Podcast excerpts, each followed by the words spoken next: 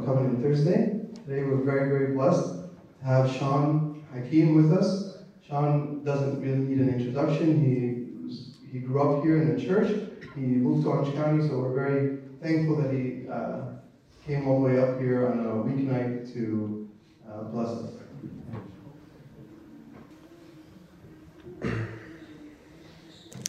Thank you, Alona. Um, yeah, happy Holy Week to everybody. Hope you guys are enjoying your time so far. Um, so, this morning, uh, today's Wednesday, right? So, this morning, um, there's two major events that were um, highlighted in the readings. Okay, the, there's the, the first one is Judas's betrayal. Right? He's he started scheming and started uh, betraying Jesus. The other one is um, Saint Mary um, anointed the feet of Jesus with the oil. Right? So we see here an example of extreme betrayal and extreme love. Right? So there's this like idea of like you got to make a choice. Which route are you going? Um, so at this point, it's already common knowledge to Christ himself that Judas has betrayed him and his days are numbered. He knows that his, his time is ending, his ministry is ending. So, what does he do this, this week um, from, from Palm Sunday to Good Friday? What's, what's he doing? He's basically getting it, it all out, all the most important things that he has to say, that he has to teach us, that he has to leave as an example for us before he leaves. Think practically. If you were to, um, I don't know, take over a, a role of some sort uh, at your work or wherever, and you know, I have a week left, right? You're going to sit down with that person and figure out every single possible um, tribal knowledge that you need to know right? Everything, everything you need to learn because you know this person is leaving. So you need to take over and and understand. So well, Jesus, knowing his days are numbered, he's like, well, let me just train you and let me show you the most important things you need to know before I leave. Right? So let's now shift into what happens tomorrow. Right? Tomorrow's Covenant Thursday. It's two major um, milestones that we know that uh, Christ established, right? Um, he washed the disciples' feet right before the Last Supper, right? Um, there's something that's, uh, as I was preparing for this talk, that something that really stood out to me that I don't think maybe it gets talked about enough, or maybe maybe none of us realized it. I didn't realize it till I was preparing for this. He did. He washed the the feet of all 12 disciples. Who does that include? Judas. Judas. He already knew that Judas was betraying him. Right? That's, I think, a big deal. That right? That's that's a big deal. He he he's already known that this betrayal has taken part. He still washes his feet. So what's he trying to show us there? And, and we all know in the, in the washing of the feet, we talk about it often. It's basically love. He's talking about love, but I think, think the highlighting factor here is he's even, even loving Jesus, uh, Judas. So again, circle back from before what we said. He's trying to show us the most important messages before he leaves. So he's demonstrating what is this ultimate love. He's simply showing, telling us, he actually says it plainly, and he actually shows us very plainly to love everyone, to love even those who hurt us, to love even those who betray us. Um, he didn't anybody hear him say or read in, in your versions of the Bible? Um, did you did you hear any versions of the Bible where it says, "Well, you better know Folk in English and Coptic"? Um, you better know all the hymns. You better study your theology. You better. Did he say that? It doesn't really talk about that, right? It's really, this week is all about love. And in fact, it's all about love, forgiveness. And that's really, if you read the message, actually, these new expositions are really awesome, right? They're, they're I don't know if you noticed, these are new versions of expositions. They're, they're really nicely written and um, it, they talk about really well, right? We just, uh, the, one of the last couples was, it's not a big deal if you fall, it's that you need to rise, right? How do you do that without love and forgiveness? So,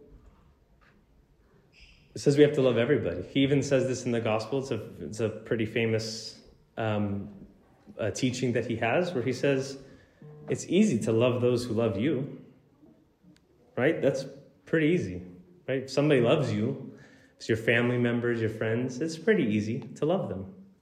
It's not always easy to like them sometimes. I don't know if that's the case with my kids, but, um, but it's easy to love somebody who loves you.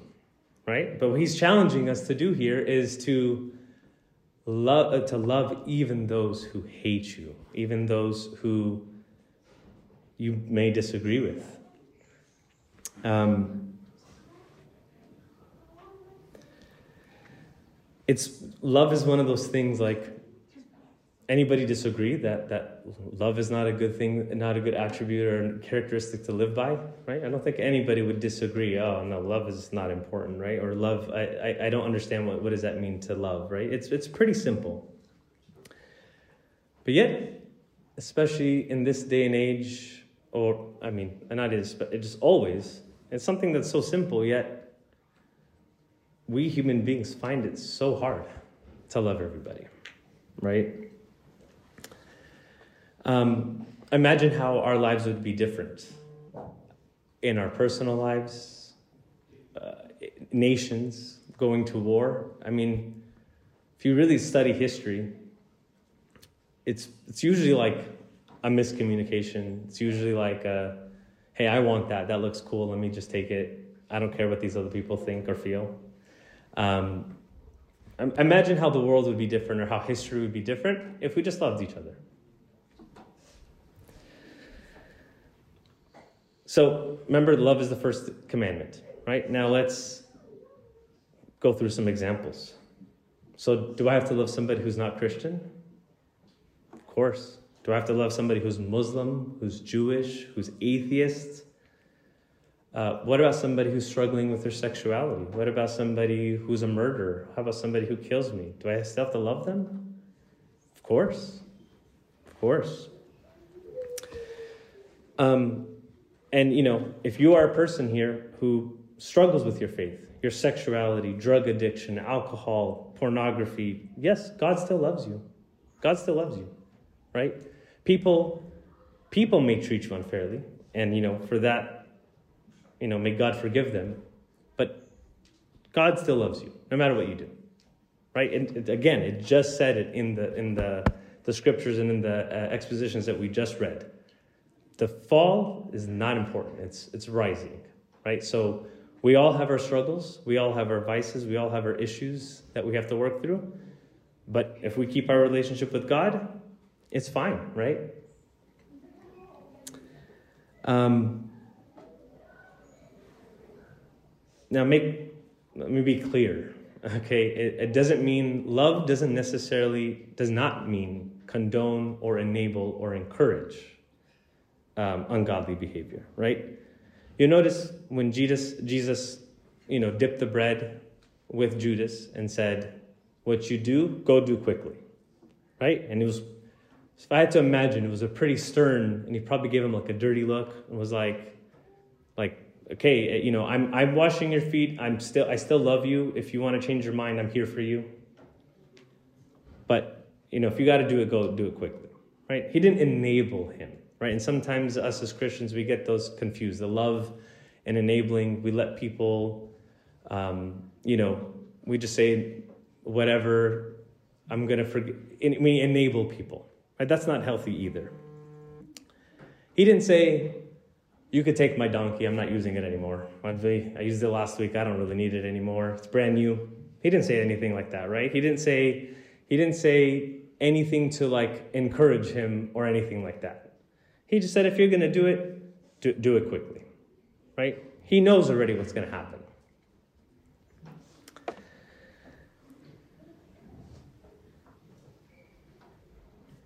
So, he even said at the end it would be better for him that was not born, right? He even said he was pretty clear, right? We know that God is both just and merciful. So he knew what that outcome was going to be, right? So again, it's it's important to differentiate the you know love and enabling. Love, I mean, in, in essence, means I love you. I'm here for you. I'm I'm waiting for you. I may not agree with you. I may not con- condone certain things, but I don't judge you. I don't fault you. I don't think of you any less of you than than myself. I, I, I love you no matter what, and I'm always here for you right? We, as human beings, we have a lot of struggles, right? And some are more visible than others, and it's very easy for us to point the finger to somebody else and not really pay attention to our own struggles. So, and let's you know let's let's review. I wanted to review a, a, couple of. There's a there's a, a quote that I have here. Um, from this is a very hard name to to pronounce, but I'm going to try my best. Saint Syncletica. Did I say that right? Have you ever heard of her? Okay, she's from Alexandria. She's um, uh, she's one of our people. So, um, uh, so um, so she says, hate the illness, but not him who is ill.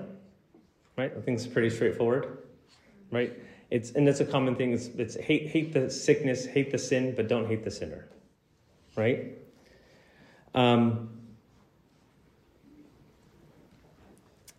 from the from the book of Sirach, if a man does evil, it will roll back upon him, and he will not know where it came from. Mockery and abuse issue from the proud man, but vengeance lies in wait for him like a lion.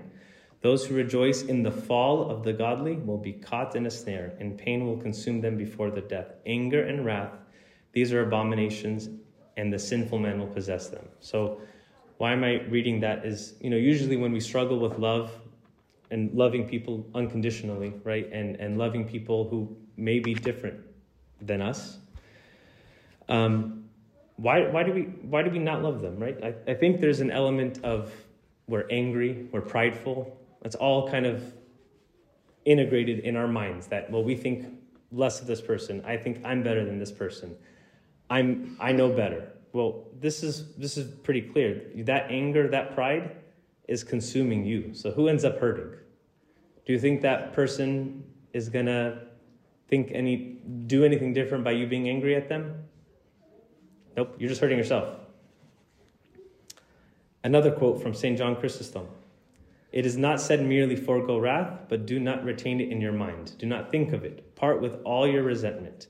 Do away the sore, for you suppose that you are paying your neighbor back the injury, but you are first tormenting yourself and setting up your rage as an executioner within yourself in every part and tearing up your own bowels. For what can be more wretched than a man perpetually angry? Right? So again pretty I think pretty clear, right? You you you're just hurting yourself. Right? Love, Christ-like love is really what will raise us up and get us closer to God. Being angry, spiteful, or, or judgmental, you're just hurting yourself. It's not going to change anything by you being angry or judgmental to anybody else, right? Think of those. Have you ever seen those signs on the on the freeway as you're driving and it says, "Repent or you're going to hell"? Anybody see those signs? Do you think somebody walking by that's known a sinful person was like, "That's a great point. You're right. I'm going to change." You think anybody's doing that? Probably not, right? That's not a very good approach, right? That that this like threatening and scaring and and and and anger. That's not what Jesus here is showing us here this week, right? Quite the opposite, right? He's he's he's literally dealing with people who are betraying him, who are stoning him, who are uh, um, whipping him, and then ultimately crucify him. And, and on the cross, he says, God, forgive them, for they know not what they do, right? So, the message here is is love. Love no matter what. And again let's let's be practical in our own lives. And and what does love look like? Unfortunately um, there's no uh, perfect answer to that, right? Love, if for those of you may be familiar with, there's a there's a common book that's called the Five Loves Languages. Basically, the the gist of that is people receive love very differently.